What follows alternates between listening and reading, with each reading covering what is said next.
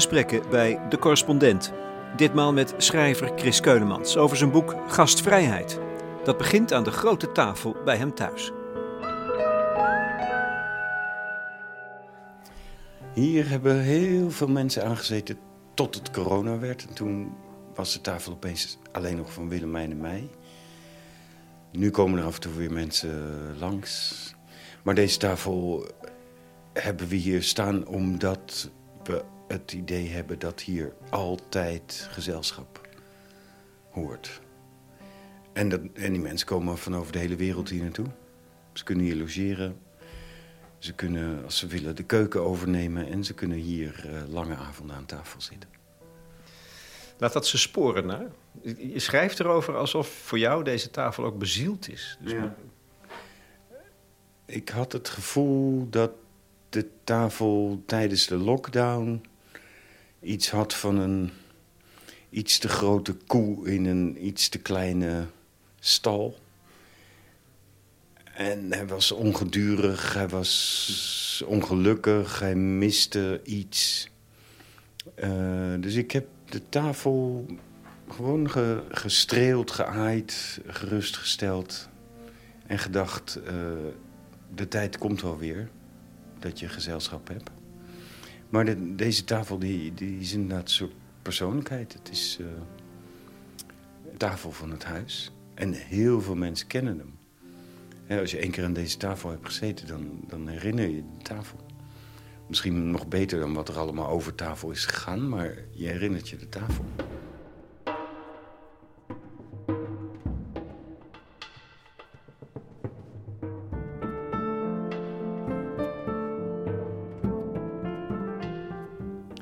Dit is de tijd van Coronavirus Disease 2019. COVID-19. Het gaat er onophoudelijk over, over de golven die terugkeren, de curves van de besmettingen, de overbelasting van de zorg, code zwart, de te nemen maatregelen, de mondkapjes en de vaccinatieplicht. Maar het gaat nooit over iets wat tussen de regels van de analyse doorglipt. Namelijk het feit dat door het virus het verlenen van gastvrijheid ernstig wordt bemoeilijkt. En gastvrijheid is voor Chris Keulemans van levensbelang. Zonder gastvrijheid valt de wereld stil. Daar heeft hij een origineel boek over geschreven. Hij is zelf 25 jaar lang professioneel gastheer geweest als directeur van Perdu, de Bali en de Tolhuistuin. En in een fraai meanderend en indringend essay ontvouwt hij zijn persoonlijke twaalf geboden van de gastvrijheid. Om uiteindelijk thuis te komen aan de grote tafel in zijn huis in Amsterdam-Noord. Er zit dus ook een spiegel in gastvrijheid. Dit boek is ook een zelfportret. Wat is thuis voor een nomade? Wij zitten aan zijn grote tafel. Covid, zeg ik, is voor jou dus een aanslag op de gastvrijheid? Nou, dat was, dat was natuurlijk letterlijk zo. Uh, ik liep al een hele tijd na te denken over een boek dat ik wilde schrijven. Gebaseerd op mijn eigen ervaringen als reiziger, als, als gastheer. En op een gegeven moment bedacht ik heel simpel... dan moet het ook over gastvrijheid gaan. Maar ik wil niet een handleiding voor gastvrijheid schrijven, want dat doet iedereen op zijn eigen manier. Uh, maar ik wilde wel dieper in dat, uh, in dat begrip wat, wat gewoon, waar iedereen mee te maken heeft. Iedereen komt op bezoek, iedereen ontvangt bezoek. En opeens in de lockdown ging je nergens meer naartoe. En kwam er niemand meer aan de deur. En toen besefte ik dat gastvrijheid echt net zo belangrijk is voor ons als lucht en water. En dat het echt zo is, als je ergens naartoe gaat en niemand doet de deur open, dan ga je gewoon dood.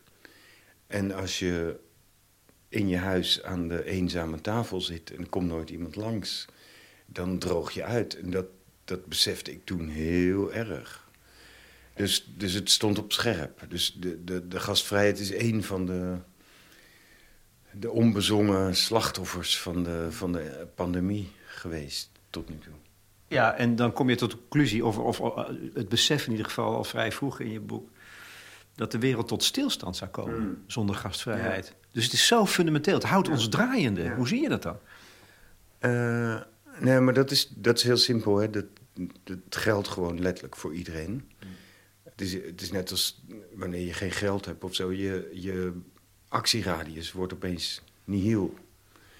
Dus het, het effect van zo'n pandemie, van zo'n virus wat je niet kan zien, is dat mensen naar binnen keren, zich opsluiten, vereenzamen, isoleren, niet meer praten met uh, vreemden en onbekenden. En dat geldt voor naties en het geldt voor mensen. Je zegt net, ehm, ik wil geen handleiding schrijven voor, over gastvrijheid, want dat doet iedereen al. Maar je komt wel met de twaalf geboden van Chris mm. Keulemans. Misschien wil je even een paar voorlezen. Dan hebben we een indruk. Ik noem het mijn huisregels. Uh, die gelden dus voor mij en die gelden niet voor iedereen. Daar ga ik niet vanuit. Nogmaals, het is geen handleiding. Maar het zijn wel twaalf geboden. Nee. Huisregels. Huisregels. Het zijn geen geboden. Het zijn echt geen geboden, want eh, nogmaals, het, iedereen doet dat op zijn eigen manier. Maar omdat ik erover liep na te denken en omdat ik erover geschreven heb... Uh, kwam ik op de regels die in ieder geval voor mij gelden. Ik zal ze even voorlezen. 1. Het gaat om doorgeven van jou naar mij, naar de volgende, naar iemand aan de andere kant van de wereld. Gastvrijheid is geen ruilhandel. 2. Het is antwoord geven op een vraag, ook als die nog niet gesteld is. 3. Er is nooit te weinig. Het moment dat de borden en glazen van de gasten niet kunnen worden bijgevuld, komt eenvoudig niet voor. Desnoods doe je het licht uit en de kosten doen niet ter zake. Er naar vragen is ronduit onbeleefd, omdat daarmee de rekensom begint. 4. Thuis is een tafel, een bed en bezoek. Waar je gasten ontvangt is thuis. Zodra het bezoek over de drempel stapt, vouwt de kamer zich open. Heiliger dan dat is het niet.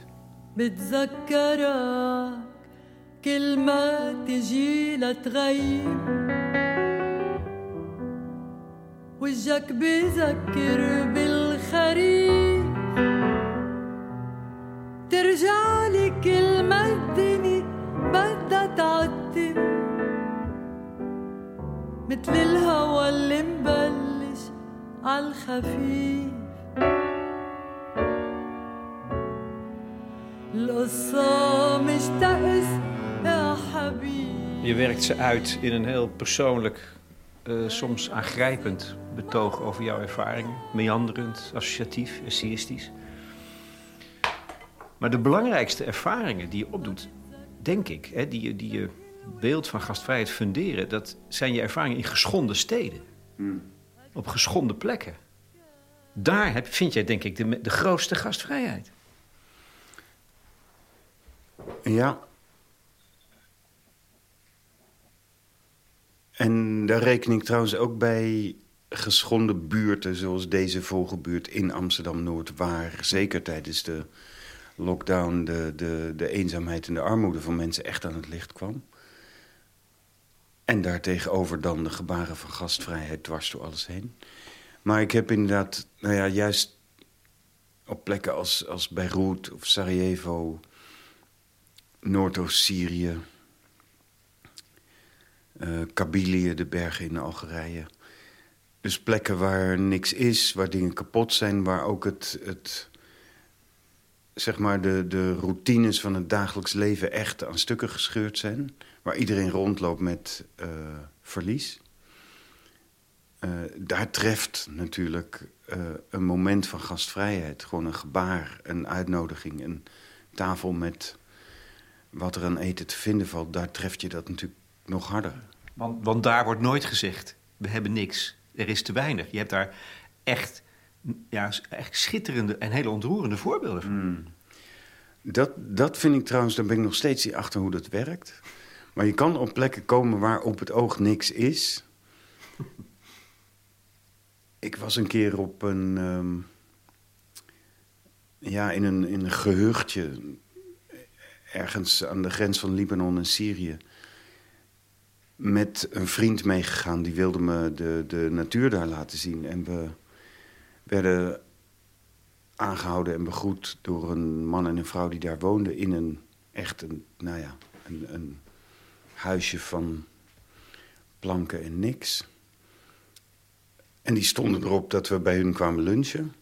En we liepen daar naar binnen, heel klein. En er was gewoon, er was letterlijk niks. Je zag, je zag gewoon dat de planken in de keuken kaal waren... omdat ze al heel lang niks te dragen hadden. Er was gewoon niks. En dan gefluister, een paar fluitjes naar buiten... een paar kinderen die opeens wegschieten. En even later staat er voedsel op tafel, wat ergens vandaan kwam. Ik vind dat super indrukwekkend natuurlijk. Omdat je dan ziet dat... Uh, wat het is, uh, trots van mensen of uh, diep ingebakken wetten van hoe je met gasten omgaat. Of gewoon opluchting dat er eindelijk eens een keer iemand van buiten het dorp uh, arriveert. Maar in ieder geval, uh, je zorgt ervoor dat er iets op tafel staat. Ik denk ook dat het de ervaring van verlies is. En van geschonden zijn. Leg uit. Ja, dat je weet dat je, dat je op elkaar bent aangewezen. In die, op die plekken, juist die plekken. Ja, het blijft bijna een mysterie voor mij hoor. Dat je dan opeens eh, tien keer zoveel moeite doet om iets op tafel te zetten als wanneer je alleen bent. Voor een onbekende die je misschien daarna nooit meer in je leven gaat zien. Dus je doet het ook niet omdat je iets terugverwacht. Uh, je doet het niet omdat je denkt, oké, ik geef die, die witte meneer uit Nederland geef ik nu te eten, dan geeft hij me straks een ticket naar uh, de vrijheid of zoiets. Nee, uh, het is wat je doet. En het zit zo diep. Het is toch een soort ecologie ook, denk ik? Ja. Nou ja... En, en daar, is bijna niemand zich bewust van. Maar ik geloof echt... Um, ik schrijf ergens in het begin van het boek... ik ben geen denker, ik ben geen theoreticus... ik ben geen uh, filosoof of zo. Ik kijk gewoon altijd om me heen waar ik ben.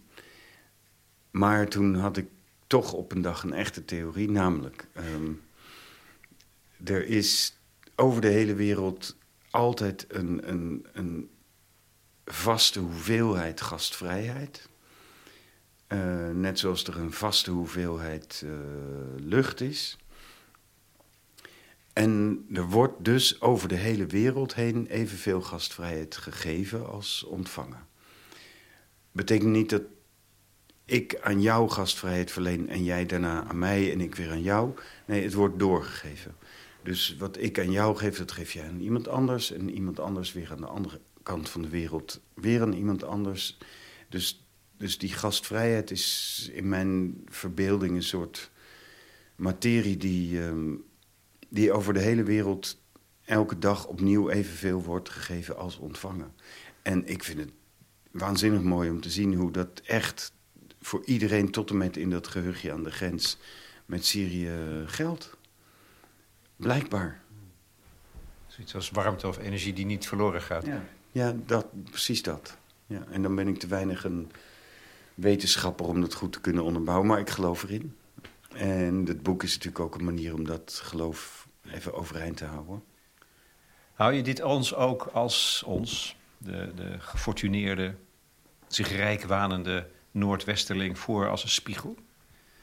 Uh, daar ben ik voorzichtig mee geweest. Want het zou heel makkelijk zijn om uh, in een boek over gastvrijheid Nederland gaan bashen. Want wij wonen, zoals een vriend van mij zegt, in de villa-wijk van de wereld. En het is wel waar dat hoe, hoe rijker een stad of een buurt of een land, hoe minder vanzelfsprekend de persoonlijke gastvrijheid is. Uh, in Nederland hebben we die gastvrijheid net als heel veel andere dingen um, heel goed geregeld, uh, geïnstitutionaliseerd. We hebben instituten, we hebben voedselbanken. Dus, dus als iemand geen onderdak heeft of geen eten heeft of geen geld heeft... dan zijn er plekken waar je naartoe kan.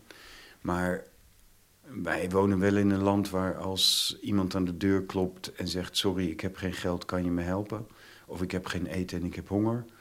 Dat je iemand dan het adres of de website geeft van de betreffende instelling... die voor jou zal zorgen. We hebben dat uitbesteed. En het is ook wel een van de gekke dingen om te zien dat... Um, uh, het noordwesten van Europa Om allerlei redenen. De vanzelfsprekende gastvrijheid, de gastvrijheid die deel uitmaakt van je cultuur. Uh, misschien nooit zo sterk heeft gehad en in ieder geval nu echt wel een beetje aan het vergeten is. En, en dat is ook wel een reden om het boek te schrijven. Ik wil natuurlijk, ik bedoel, het verschijnt in Nederland, in het Nederlands. Dus ik wil ook wel dat Nederlandse mensen uh, lezen dat het niet benauwd hoeft. En dat gastvrijheid niet altijd aan wetten en regels hoeft te voldoen. En dat het ook gewoon vrij uit kan stromen op en neer. Ja, ik kan het zeggen, want je houdt wel de wereld in beweging. Ja, je houdt de wereld in beweging. Nou, er, zit, er, zit, er was één verhaal wat ik um, daarover zo mooi vond. Ik fietste een jaar geleden met Fort Lac uit uh, diep in Nieuw-West ergens terug naar huis. Door de regen, oktoberavond. En um, Fort is een verhalenverteller, vol met verhalen. Uh, uiteindelijk moest hij naar links en ik naar rechts. En dan stonden we bij het stoplicht om een uur of twaalf s'nachts uh, in de motregen. En toen hingen we over het stuur van onze fietsen. En toen zei hij, ik moet je nog één verhaal vertellen over gastvrijheid. Hij vertelde een verhaal over Mohammed, de profeet. In zijn versie had Mohammed per ongeluk een dubbele afspraak gemaakt. Uh, dus die zat even in de knoop en hij zei tegen zijn, zijn vrienden... Hij zei, uh, mensen, vanavond krijg ik bezoek, maar ik heb geen tijd... want ik heb een dubbele afspraak. Kan iemand anders die man uh, ontvangen? Dus Abdul stak zijn hand op. Die zei, goed, wij ontvangen hem. Uh, en hij ging naar huis, naar zijn vrouw. En hij zei, vanavond krijgen we bezoek. En die vrouw zei, ja, maar we hebben echt, echt, echt niks in huis, Abdul. We zijn echt zo straatarm. Toen zei Abdul, oké, uh, stuur de kinderen naar bed zonder eten. Wij eten ook niks. Maak van wat je nog hebt uh, een maaltje. Toen kwam die bezoeker s'avonds aan in hun huisje. Toen deden ze het licht uit en gaven hem een bord met eten, zodat hij niet kon zien in het donker dat zij tegenover hem zaten met een leeg bord. En dat beeld vind ik zo ontroerend. En dat is een verhaal wat komt uit de Koran. Dat staat in de Koran. Blijkt een heel beroemd verhaal te zijn. Blijkt ook een verhaal te zijn waar uh, ook uit duidelijk wordt dat de Koran dan zegt... dat moet je doen, dat soort dingen, want dan krijg je ook punten aan de hemelpoort... en dan zal de profeet voor je zorgen. Dus het is niet helemaal uh, egoloos, zeg maar. Uh, en daarbovenop is in de Koran een hele theorie gebouwd... fascinerend echt over hoe je gasten ontvangt en hoe je je als gast gedraagt. Uh, ook in de Bijbel, ook in de Torah, al die boeken die, die, die wijden daar enorm over uit... En nu, ik las ook ergens een geweldig stuk van een hooggeleerde um, islamitische theoloog uit Cairo recent. Die dan helemaal ging uitleggen hoe je dat nog steeds praktiseert. Ook als je in een stad woont. Ook als je je gasten nu in hotels onderbrengt in plaats van bij jou thuis. Maar dat idee van de zelfloze gastvrijheid. Die, die, die, die, wordt nog steeds in, um, tot in punten en komma's uitgemeten. Het is echt, echt fantastisch om te lezen. En ik vind het heel erg, ik vind het heel erg grappig om te zien hoe uh, die gastvrijheid, de, de kern daarvan blijft bestaan. Ook, ook in Nederland hoor. Als er geen enkele religieuze connotatie meer aan zit. Dus, dus, dus ook zonder godsdienst en alles blijft gewoon de kern daarvan uh, intact.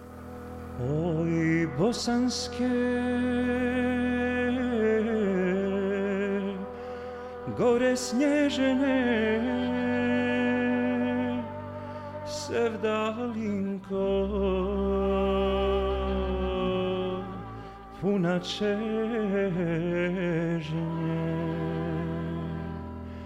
o tebi su Vijf, til de stad op. Je woont niet in een huis, je woont in de wereld. De zorg die je aan je huiskamer besteedt, besteed je ook aan je stad zodat er iets gaat glanzen. De ontvankelijkheid voor bezoek. 6. Het spreekt vanzelf, wat er verder ook aan de hand is.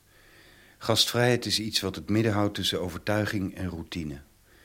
De vanzelfsprekendheid ervan houdt het ongemak van de wereld buiten. Dat krijgt de kans niet er zijn gewicht op te drukken. 7. Ook voor de zichtbare vreemdeling. Onbekende welkom heten gaat niet altijd vanzelf. Maar onbekend zijn is geen beroep. Je bent het niet 24-7.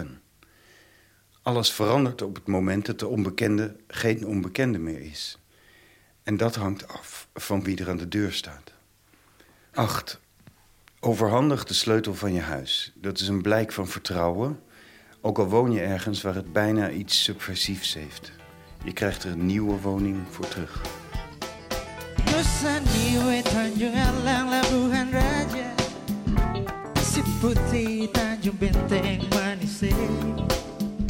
Kapal-kapal yang berlabuh pun Dan keluar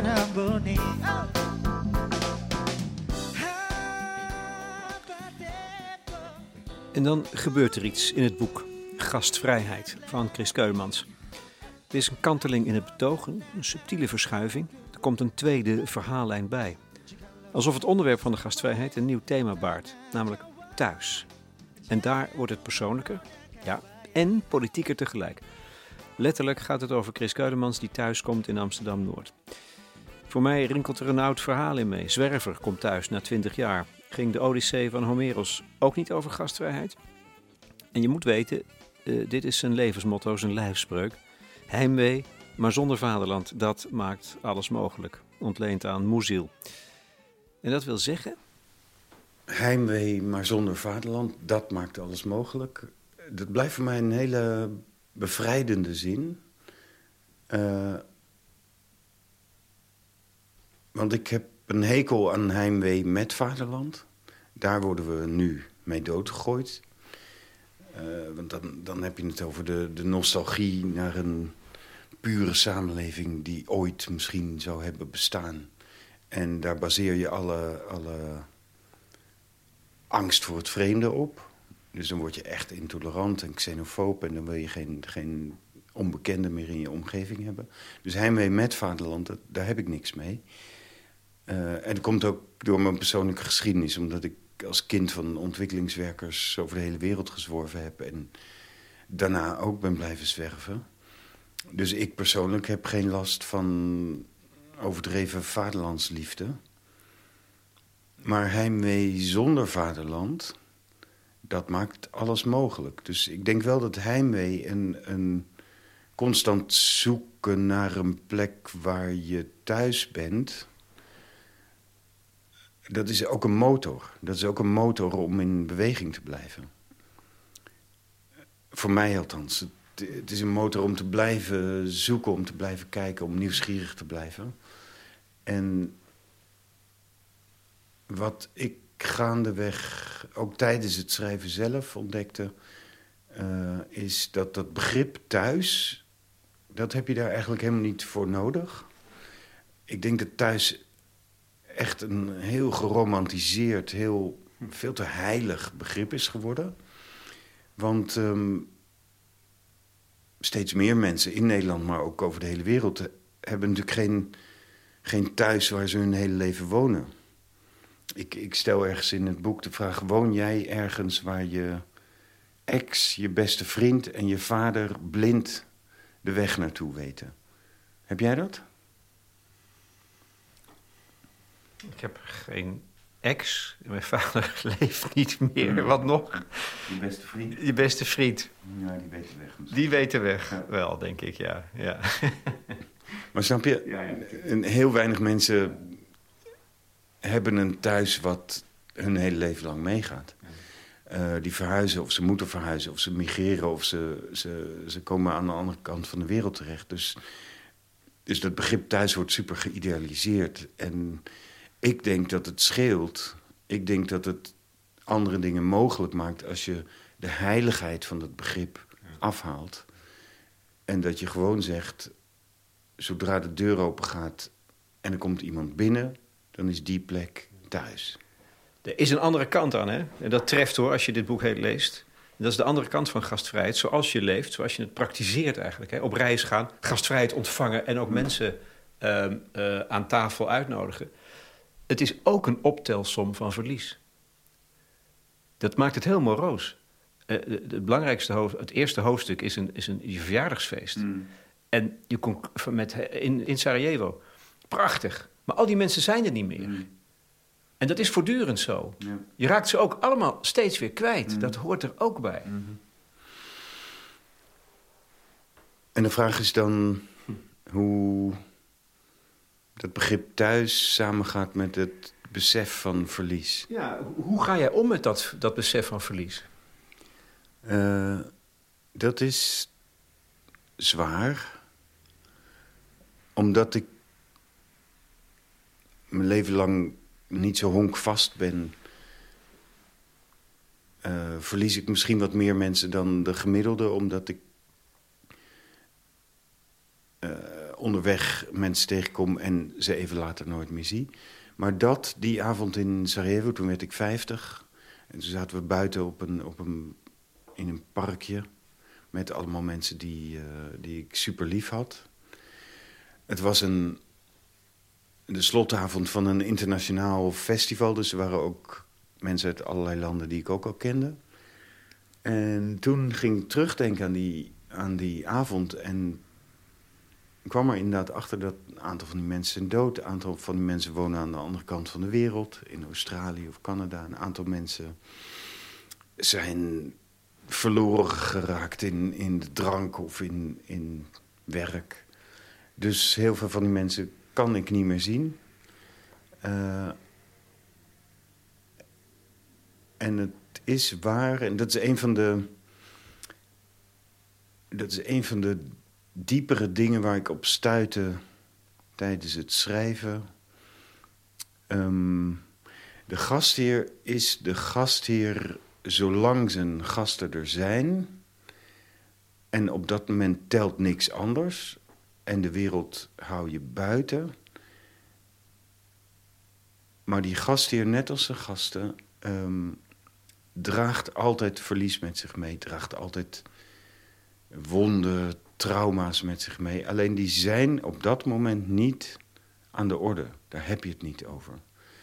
En ik vind dat zelf, als ik ergens op bezoek kom, vind ik dat uh, heel intrigerend om te proberen erachter te komen waar je gastheer of gastvrouw, wat die kwijt zijn.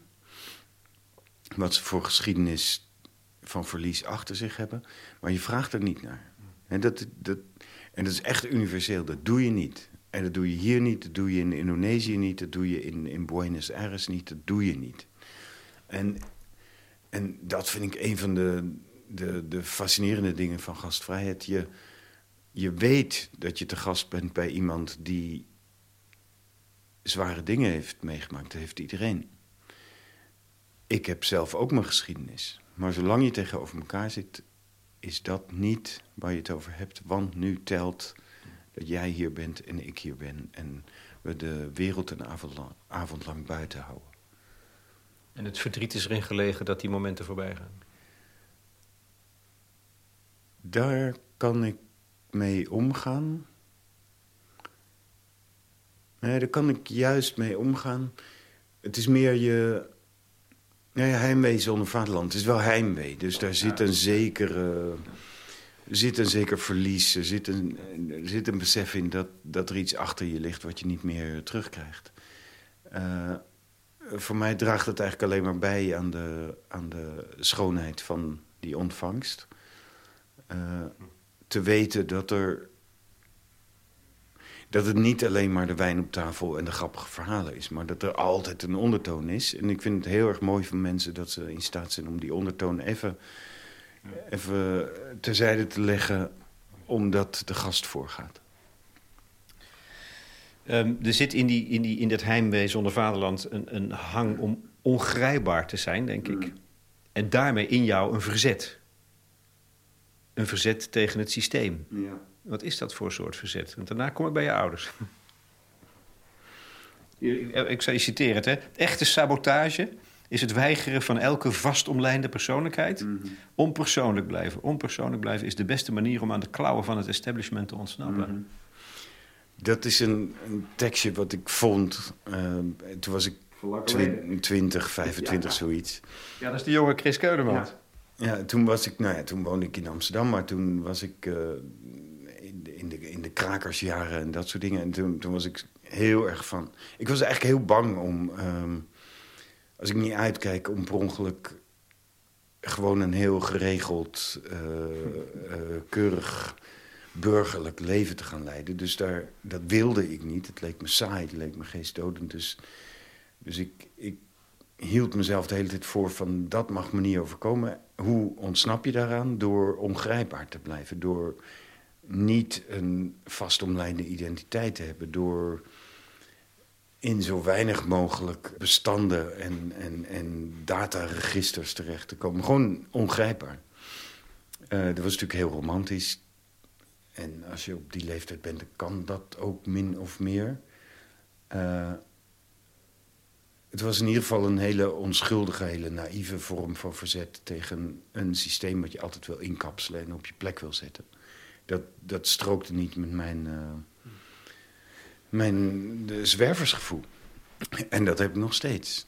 Ik bedoel, ik heb, ik heb natuurlijk totaal niet de behoefte om uh, te voldoen aan het plaatje. En ik, heb er plezier in om zoveel mogelijk uh, niet te doen en niet te denken wat mensen wel verwachten van een keurige witte meneer met grijs haar. Uh, die zekere posities heeft bekleed. Dat, dat, dat wil ik nooit. Waren jouw ouders ontwikkelingswerkers, revolutionair? Waren die gastvrij? Um, ze waren en zijn, ze leven allebei nog, uh, christelijk opgevoed, gegrepen door het marxisme in de jaren 60, 50, 60. De, de periode van dekolonisatie in het zuiden um, waren ze ontzettend aangetrokken door die vrijheidsstrijd, door de onafhankelijkheidsstrijd. Vandaar ook dat ze met hun kennis van landbouw uh, trokken naar landen die net onafhankelijk waren. Tunesië, Burkina Faso, uh, Irak. Um, omdat ze wilden deelnemen aan die strijd om, om, om uh, onafhankelijkheid en, en het werkelijke marxisme in praktijk te gaan brengen. En gastvrijheid was er absoluut, maar wel van de hele militante soort. Namelijk bij ons in huis waar we ook woonden, zaten heel vaak s'avonds um, driftig pratende en rokende mannen en vrouwen die plannen aan het maken waren voor de nieuwe wereld. En dat, ging, dat was niet grappig en joyeus en lollig en uh, anekdotes. Dat was gewoon hard werken. Uh, dat soort gastvrijheid. Ik zat, ik zat zeker in Burkina Faso, waar we een tijdje gewoond hebben. Ik zat dan altijd onder tafel half te luisteren. En de, de revolutie werd gesmeed aan tafel tussen mijn ouders en de gasten. Mijn ouders boden hun diensten aan. En die mannen en vrouwen die, die, die waren gewoon in vuur vlam. Maar dat was ook een vorm van gastvrijheid en überhaupt een vorm van leven die um, mij zo werd ingestampt dat ik daar ook uh, me van af heb gezet in de zin dat dat was me te droog en te, te hard en te onpersoonlijk. Zoiets als waar we het net over hadden, de, de, het bewustzijn dat de mensen tegenover je verlies kennen, dat telt daar niet. Want verlies is vroeger en de toekomst is waar we over praten. Dus het, het ontkende gewoon de helft van de mensen aan tafel. En dat zat me niet lekker. Dat had ik toen natuurlijk niet in de gaten, maar dat groeide met de jaren. Uh, en wat ik eraan over heb gehouden is ook dat um, schoonheid in alle vormen um, deed niet de zaken, was irrelevant. Schoonheid is niet functioneel. Uh, voor de strijd heb je geen poëzie nodig of muziek. Uh, maar dat maakte die mensen ook heel functioneel. Dus het enige wat van jou telde was je bijdrage aan de strijd en punt. En dat, dat ging me echt, toen ik ouder werd, echt tegenstaan.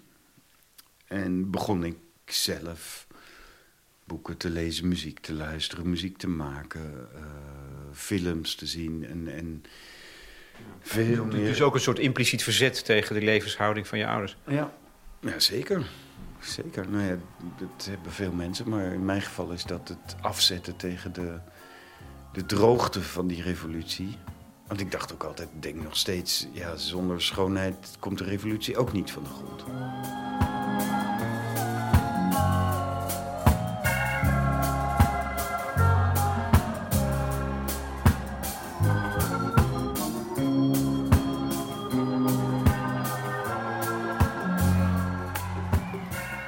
9. Ga op reis in je eigen stad, die natuurlijk niet van jou is. Met elke nieuwkomer verandert de horizon ervan. De zichtlijnen worden steeds langer, de denkruimte van je stad wordt elke dag verbouwd en uitgebreid. 10. Ga op bezoek waar je gasten vandaan komen, waar ze nog geen vreemdelingen waren. Om te begrijpen waar je woont, moet je op reis. 11. Praten over alles, maar niet over dat. Elke gastheer of gastvrouw heeft een geheim. Vraag er niet naar. Niet op alles bestaat een antwoord en dat hoeft ook niet. 12. De gast is welkom, de wereld niet.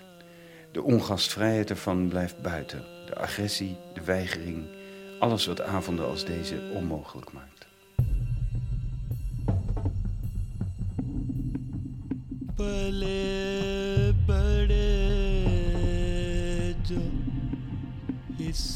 Ehm,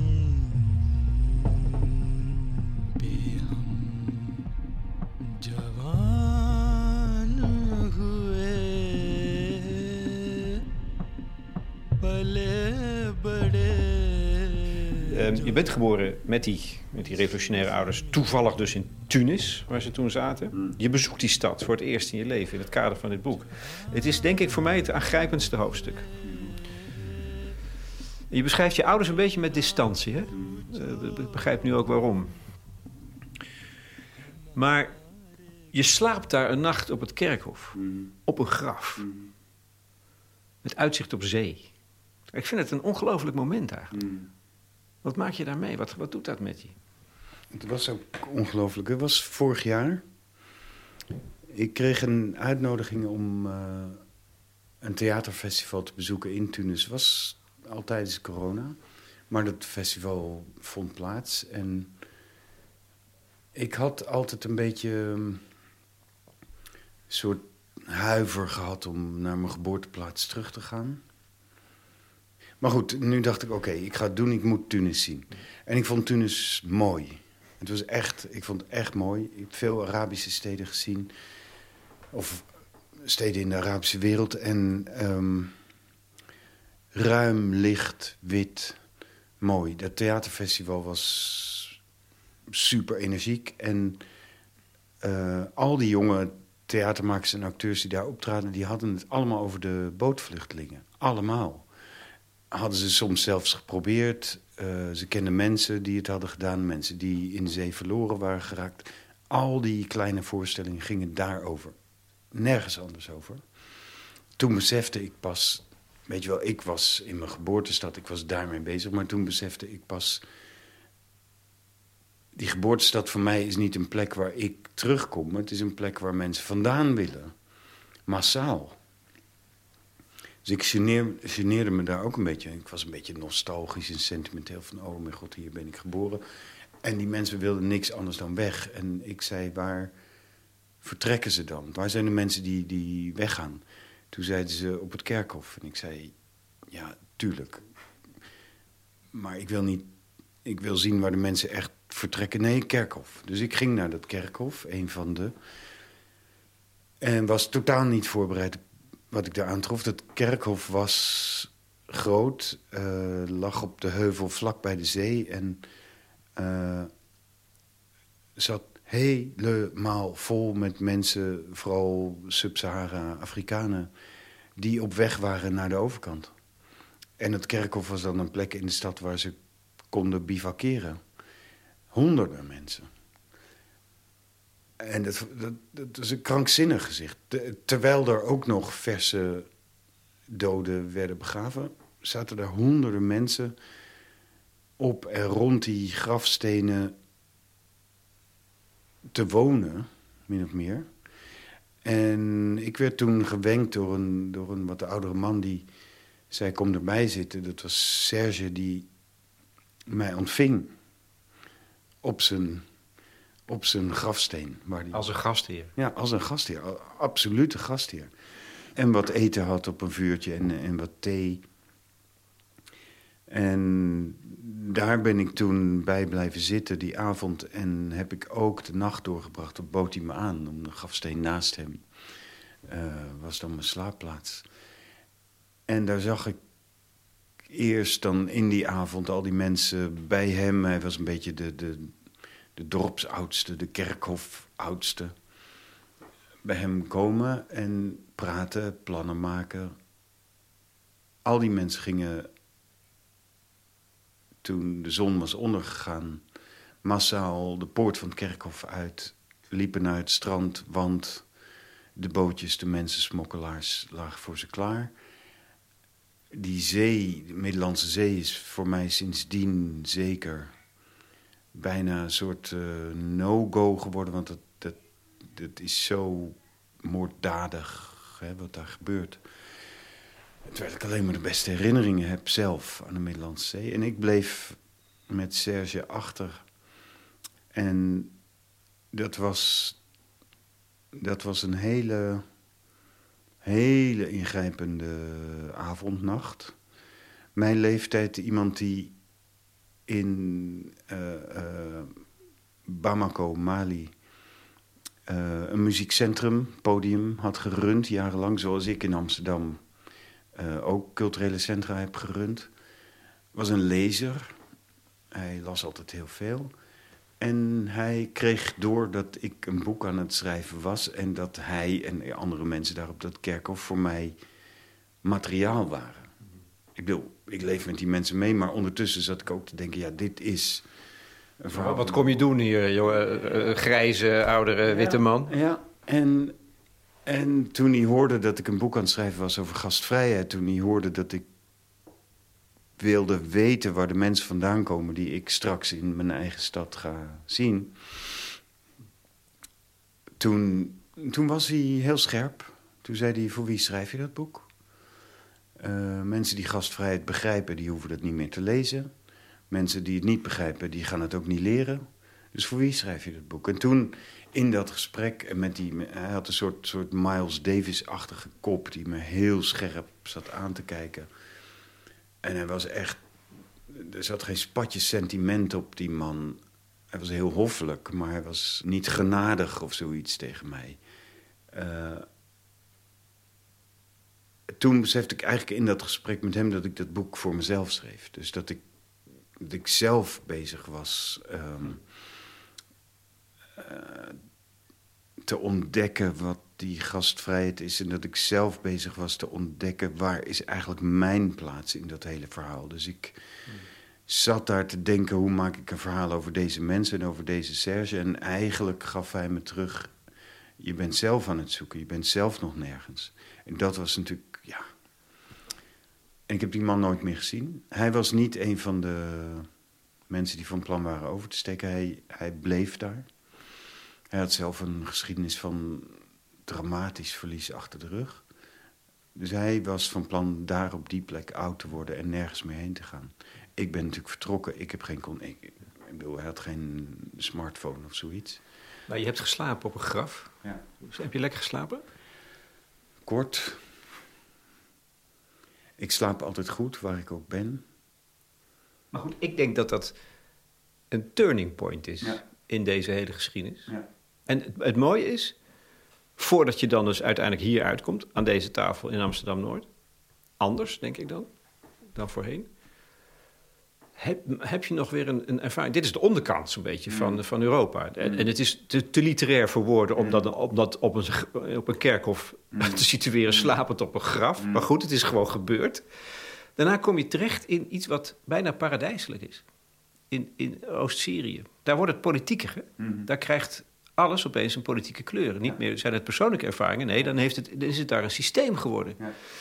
En Het is een plek waar je ouders zijn neergestreken. Mm. Potverdorie. Mhm. Wat vind je daar? Ehm, nee, maar dat, dat zeg je heel goed. Nou we hadden het er eerder over, hè, dat mijn ouders altijd de revolutie opzochten. En ik daardoor een hele tijd lang een beetje wars was van al te harde, rigide politiek. Ik geloof in de revolutie toen en nu, maar ehm, de manier waarop kon ik me niet helemaal in thuis voelen. Uh, de ervaring op het kerkhof in Tunis heeft me wel geleerd. Uh, heeft me veel geleerd over mezelf. Hoe ik inderdaad nog altijd niet ergens echt geland ben. En het heeft me natuurlijk ook gewoon. Uh, het is ook een keihard politiek feit. Ik bedoel, mensen worden weggejaagd uit hun landen hebben geen andere manier om in Europa terecht te komen dan via die zee. En dat is moorddadig en dat houden we, dat maken we alleen nog maar erger. Dus dat, dat, dat kan je niet anders dan politiek zien. En het kan, je kan ook niet daar zijn en dat verder van je af laten glijden. En toen kreeg ik een uitnodiging om met Jonas Staal, de beeldend kunstenaar, naar Rojava te gaan. Dus het gebied in Noordoost-Syrië hoofdzakelijk Koerdisch, maar ook veel andere ehm, groepen. Jonas was daar met de mensen zelf een volksparlement aan het bouwen. Want daar is nu, as we speak, echt een revolutie gaande. Namelijk uh, vijf miljoen mensen die een soort basisdemocratie hebben bedacht en uitoefenen. Waar het absoluut zo is dat de mensen zelf in de buurten, in de wijken, in de straten, in de dorpen. Uh, de besluiten nemen over wat zij vinden dat goed voor ze is. Dat gaat allemaal uh, gendergelijk. Dus elke positie wordt door een man en een vrouw bekleed. Het gaat allemaal ecologisch, met zorg voor de omgeving, de natuur. Het is, het is echt een revolutie in praktijk. Er zijn natuurlijk, omdat het ook oorlogsgebied is, ook dingen die misgaan en er zijn ook dingen die, die, die echt niet kloppen. Maar ik was onmiddellijk gegrepen en mijn ouders dus ook. Ja, die zijn daar gelukkig, constateer je, als je ze opzoekt. Heel oud en vooral mijn moeder heel kwetsbaar. Ze heeft leukemie, begreep Ja.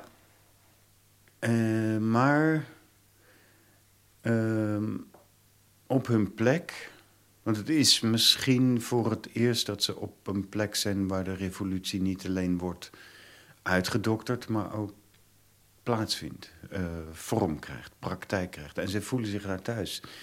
Ik vind het daar fascinerend, ik vind het indrukwekkend en hoopvol. Maar het is natuurlijk ook uh, straatarm. Uh, want ze worden van alle kanten omsingeld en, en afgesloten van, van alles.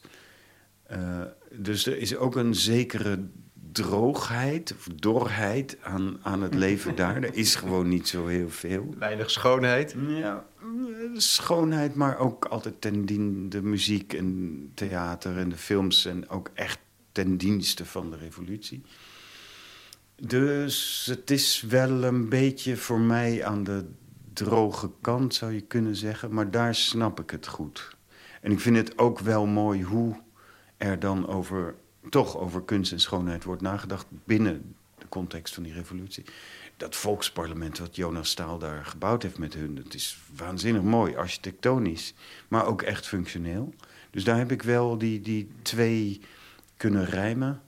Mijn ouders die zijn daar niet zo mee bezig. Die, die zijn bezig samen met mensen daar gewoon uh, land te verbouwen. Dat is allemaal goed. En ze voelen zich op hun plek eindelijk. En ik ben blij voor ze. Maar voor mij was het nog een groter verhaal dan dat. Ja, in dit hotel is het leven geordend. Mensen staan klaar als je iets vraagt en chaos wordt weggemoffeld. Welkom in Godsdal, waar je pieken kan verdienen als je opvalt. In de lobby voelt de piccolo mijn binnenpret en zegt: Deze kant op. Blijkbaar was ik alleen gecheckt. Kwam door de kilte dat ik niet slapen kon. Stond op aan mijn bed en nam een kijkje op de plattegrond. Gebruiken een traditie, geboren in het tijdperk, gekenmerkte dingen die we niet zien. Nou ja, en dan over je plek vinden tot slot. Ja, ik denk dat je je uiteindelijk hier naartoe schrijft. Naar deze tafel in Amsterdam-Noord. Maar ik denk dus dat dat de beweging is. Weggaan om, om, om, om ongrijpbaar te zijn. Om, om een soort thuis te vinden eh, in die ongrijpbaarheid. Naar snappen dat je moet aarden om de gastvrijheid te redden. In Amsterdam-Noord. Ja, En dat betekent ook dat het politieker wordt. ja. Uiteindelijk wordt het boek in die zin politieker. Eh, en dat, dat was voor mij best wel moeilijk, want ik hou niet van politiek schrijven, maar het kan niet anders. Dat bedoel ik. Je moet nu, toch? In deze tijd. Ja. En dan is Amsterdam-Noord gek genoeg eh, een plek waar het voor mij wel samenvalt. De gastvrijheid hier onderling tussen de mensen die hier al heel lang wonen... in een stuk van de stad wat jarenlang is eh, genegeerd... is echt wel groot. Mensen houden echt elkaar hier wel in de gaten... en zorgen een beetje voor elkaar in moeilijke tijden. Je woont in een soort dorpje in Amsterdam-Noord. Ja, een, een oude arbeidersbuurt. En ik vind die stijl van hoe mensen hier met elkaar omgaan, vind ik wel mooi. Het is heel... Kijk, hier hoef je het niet te hebben over de drama's die je hebt meegemaakt, want dat heeft iedereen. Eh, dus daar, daar kan je het over hebben, maar je kan het er ook niet over hebben. Dat weten mensen gewoon van elkaar. En je moet alleen maar zorgen van als je niks te eten hebt, dan krijg je van je buurvrouw iets. En, en gewoon, je houdt elkaar een beetje overeind. Ik vind dat wel een, een hele goede manier van omgaan met elkaar. Eh, ook omdat het mij dwingt om wel eindelijk dan toch een keer echt mezelf te laten zien. Want je kan hier niet als keurige meneer rondlopen en, en doen alsof het jou allemaal niet aangaat. Dat wordt niet gepikt. Dus je, je hoort er pas bij als je ook zelf een beetje naar voren komt. En gewoon iemand bent. Laat zien dat je iemand bent. Eh, en hier is ook, en dat geloof ik echt... eh, dit is zo'n stukje van Nederland waar je in potentie een andere manier van samenleven kan uitvinden. En het is natuurlijk hier geen Rojava, maar de potentie ligt er wel. De, de samenhang, de, de openhartigheid, de, de, de strijdlust die er ook in zit. Het is, het is van ouds eh, communistisch. Dat betekent dat er nu heel veel mensen op de PVV en op Forum stemmen. Maar toch, het, er zit een soort van solidariteit onderling zit er ingebakken. Dus dit kan een plek zijn waar we uitvinden hoe je anders eh, gelijkwaardiger, minder stiekem, minder geldlustig een samenleving kan bouwen. Ik, ik denk serieus dat, bedoel, alle problemen van Nederland die vinden hier plaats. Die zie je hier gewoon in het echt, maar eh, de oplossing zou ook hier kunnen zitten. En met onze beweging Verdedig Noord zijn we dat ook aan het proberen te praktiseren. En ik vind het nu uiteindelijk na al die zwerftochten en, en na de ontdekking dat het zonder gastvrijheid stilvalt, vind ik het mooi om op een plek te zitten waar ik mensen ken, waar mensen mij vertrouwen, waar ik blijf, waar ik die tafel heb, waar iedereen langs kan komen. En ik vind het mooi om op zo'n plek uh, gewoon super praktisch, super concreet uh, te helpen zorgen dat het, dat het hier een beetje eerlijker wordt. Dat is toch een soort thuiskomen. Ja, ja, het is een ontdekking. Maar serieus. Het is hier echt voor het eerst dat ik in mijn hele leven dat ik het gevoel heb: oké, okay, dit is thuis. Ja, en dat er iets van die droom van je ouders ja. te vinden is in Amsterdam-Noord. Mm -hmm. Daar moest ik wel op glimlachen toen ik dat zag. Ja, dat is grappig. Dat had ik niet zo beseft. Je, pff, je blijft natuurlijk meer op je ouders lijken dan je denkt. Maar, maar het is oh, waar... Dat heb je je hele leven gedaan om eraan te ontsnappen. Ja, kijk, ik heb, ik heb hun stijl van revolutie ja. Ja. lange tijd niet, niet, niet, niet mooi gevonden. Maar het vuurtje hebben ze natuurlijk wel in me aangestoken. En, en nou, na al die jaren kom ik dan uiteindelijk op een plek waar het op mijn manier kan. En, en, en nog één ding, Chris. om die gastvrijheid te redden, die zo'n door en door persoonlijke zaak is, Mm. waarbij heel veel dingen verzwegen moeten worden en, en verlies geïmpliceerd is, meegenomen wordt, dat draag je. Er bestaat een noodzaak nu om dat wel politiek te maken. Mm. Ook voor jou. Mhm. Eh, ja. En, En, eh, en hoe ziet dat er dan uit? Nou ja, dan dan heb ik het niet alleen, alleen maar over de persoonlijke gastvrijheid, maar eh, Nou ja. kijk, dit, dit gaat door. Die pandemie gaat op een bepaalde manier door. Eh, in deze villa-wijk van de wereld gaat die economie op een gegeven moment eh, ontploffen. Dat kan bijna niet anders, ik weet niet hoe. En de, de instinctieve reactie van heel veel mensen en ook van overheden is dan om naar binnen te keren, je, je een fort te bouwen tegen de buitenwereld, tegen alles wat vreemd, gevaarlijk, eng, anders is. Eh, en ik weet zeker dat als we dat gaan doen, dan, dan drogen we uit. Want dan, ja, dan zitten we in ons fort en dan komt er niks nieuws meer binnen, gaat er niks meer naar buiten. Dan moet je dus, eh, dan kan je niet anders dan, dan, dan politiek worden. Dan red je het niet met schoonheid alleen of met sentiment of heimwee alleen. Dan ga je politiek worden en dat betekent ook dat, dat zie ik hier en dat, dat, maken we ook gewoon mee. Dan ga je de, de basis waarop het systeem waarin wij leven, ga je ter discussie stellen en daartegenover iets anders zetten. En dat is politiek. En dat doe je met overgave. Mm, Dat doe ik onwennig. Weet je, ik ben nooit zo'n politieke activist geweest. Ik heb er altijd veel gekend en veel bewonderd, maar ik ben het nooit geweest. Maar dat, moet, dat hoort er nu zo langzamerhand ook bij, ja. Zo, van een reis? Ehm, elke gastheer eh, heeft een geheim. Of meerdere geheimen. Jij ook. Schrijf je over. Ik heb er niet naar gevraagd. Ben ik daarmee een goede gast of, een, of een slechte interviewer? Nee, ehm, je bent een heel goede interviewer. Nee, dat wou ik niet horen. En maar dat ben je. En je bent ook een heel goede gast. Want ik geloof serieus dat je de gastvrijheid onklaar maakt als je de gastheer gaat eh, eh, afkrabben om erachter te komen wat zijn geheim is. Dat moet je niet doen. Dat geheim hou je intact. Ik vind het mooi. Ik vind het echt mooi. Ook in zo'n buurt als dit, hè, in Noord, waar mensen het, het, het hart op de tong hebben.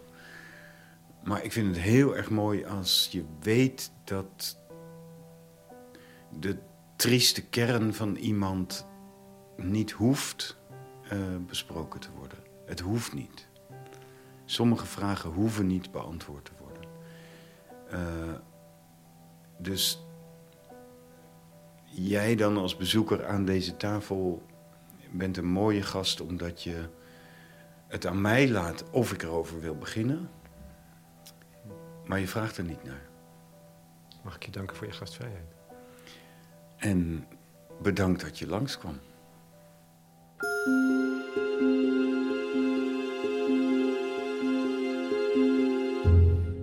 Chris Keulemans in gesprek met Lex Bolmeijer voor de correspondent. Over zijn onlangs verschenen boek Gastvrijheid. Dat roept natuurlijk weer nieuwe vragen op, zo gaat het. Maar er is ruimte voor verdere gesprek op ons platform. Hebben jullie bijzondere ervaringen met gastvrijheid? Hoe geef je gastvrijheid gestalte in politieke zin? Leden van de correspondent hebben toegang tot de discussie en je bent al lid voor zeven tientjes per jaar. Daar krijg je dan een jaar lang kwaliteitsjournalistiek voor, voorbij de waan van de dag. En dan de muziek tenslotte. Ik grasduinde in de playlist die Chris Keulemans in zijn boek heeft opgenomen. Zo kwamen in bonte verscheidenheid langs Fairuz, Bob Marley, Yossi Hiti Ahubessi, Typhoon en Damir Imamovic.